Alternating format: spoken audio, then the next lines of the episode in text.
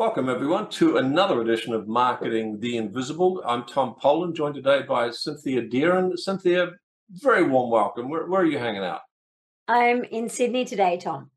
Sydney, and is it as wet as you've had your wettest year for something like 158 years, I think? Is it wet today uh, or is the sun shining? It's neither. It's kind of ominously grey and threatening to rain, but not raining right this second. All right. Well, we'll get we'll get off climate change subjects and on back onto you. For those of you who don't know Cynthia, she has got a fascinating background in foreign affairs, international relationships. It's really led her today where she is the international business strategist here in Australia, helps business leaders create game-changing international opportunities.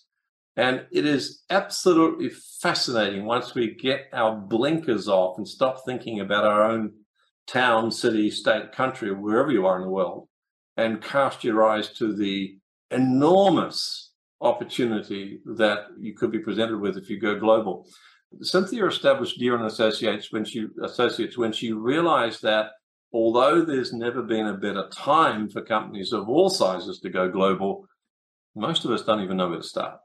So Cynthia, I'm in the all ears. Let's kick off our whoops, our seven minutes. Don't hit the end button, Tom. Hit the the seven minute start button. Here we go. Seven minute starts now. Question number one is who is your ideal client? Great question. So, look, I love to work with companies, often manufacturing companies, turning over between two and twenty million dollars, who are looking to go global. Sometimes these will be established companies that have kind of run out of runway in their home market and they're looking around right. and thinking, mm, can't, not sure if we can grow too much more here. Wonder what we could do overseas. Some companies who've never done anything before and have just seen an opportunity and thought, let's check that out. And some are companies who've had a go at selling internationally or expanding internationally they've done it in a fairly ad hoc way and it just hasn't worked out how they'd hoped. And so they're coming around for another go to try and do it better. Right. All three of those types of companies are the ones that I love to work with to help them create and accelerate a, a strategy into a new international market. It sounds like the common denominator is they've got something that's working in their domestic market most of the time. I mean you know occasionally there are companies like the the company aussie bum which was the company that made men's undies and sent them out on a subscription service one pair a month. That right. business started here in australia and totally tanked. So the founder went off and raised capital in the us and really started the business over in the us and then when it was global brought it back here. But that's kind of an outlier. So most people yeah have got something that's already working for them at home and they're looking to take that and and spread it around the world. Perfect Thank you for that. Five and a half minutes left. How would you define the problem that you solve for these for these clients? So, look, it's often not knowing where to start, as you said at the top. Mm-hmm. You know, mm. seeing an opportunity and thinking, how do we tackle this? Or maybe some of the other common problems that you see are things like overwhelm. People have gone into international markets and it's not mm. working as well as they had hoped. They're doing a lot of different things. They're expending time, money, energy. There's a sense of overwhelm. They don't know which thing they should do next. It's like whack a mole, but they're really not getting that traction that they need. And really some fog, thinking, gosh, I can see this isn't working, but which of these problems do we solve? You know, which lever can we pull to to make this thing go faster? And that is really what what I help with. Great description. Just over four and a half minutes left. Just a few. The question number three is: What are the symptoms that your ideal clients are feeling before they engage your services? What's going on that would give them kind of a heads up that they should be reaching out to talk to you?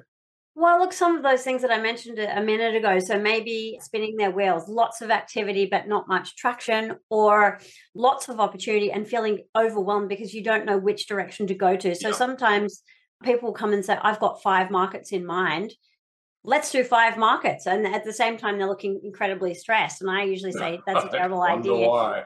Let's do one, you know.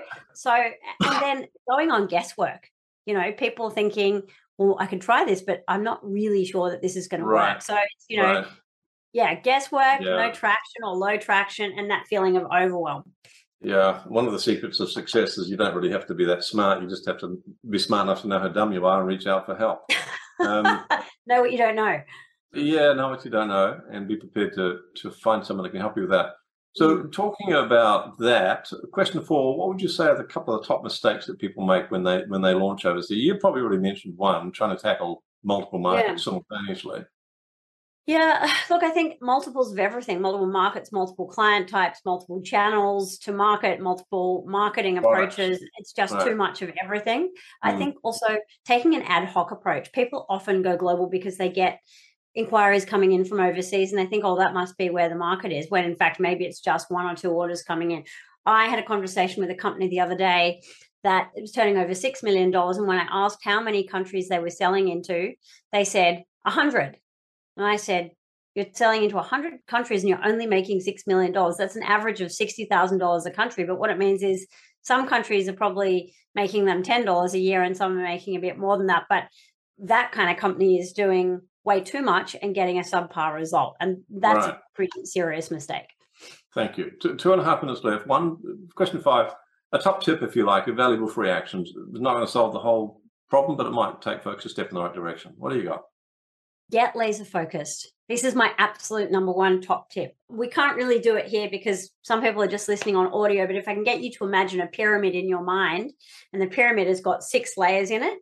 In the bottom layer, it says market, so million dollar market. The next layer says ideal international client. The next layer says powerful product. The next one says traction channel. The next one says powerful promotions. The next mm. one says one year.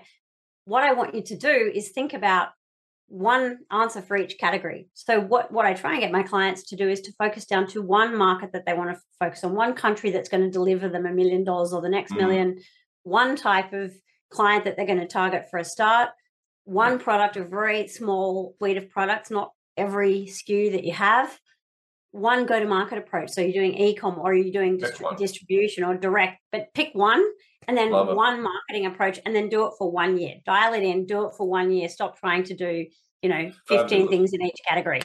Fabulous model. Where can people go to find out more about your work?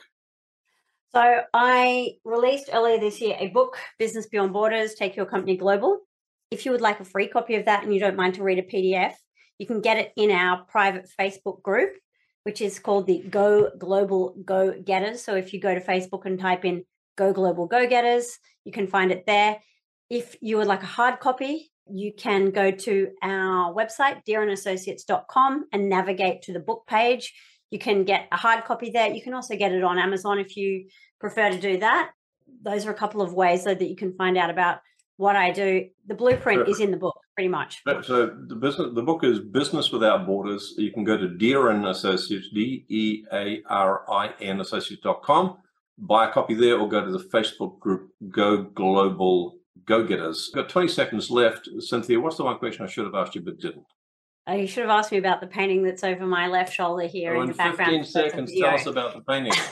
my uncle painted it for me when I was four. His name is Cedric. He's gone all around the world with me, and some people think he was taking drugs. The guy in the uh, picture, not my uncle.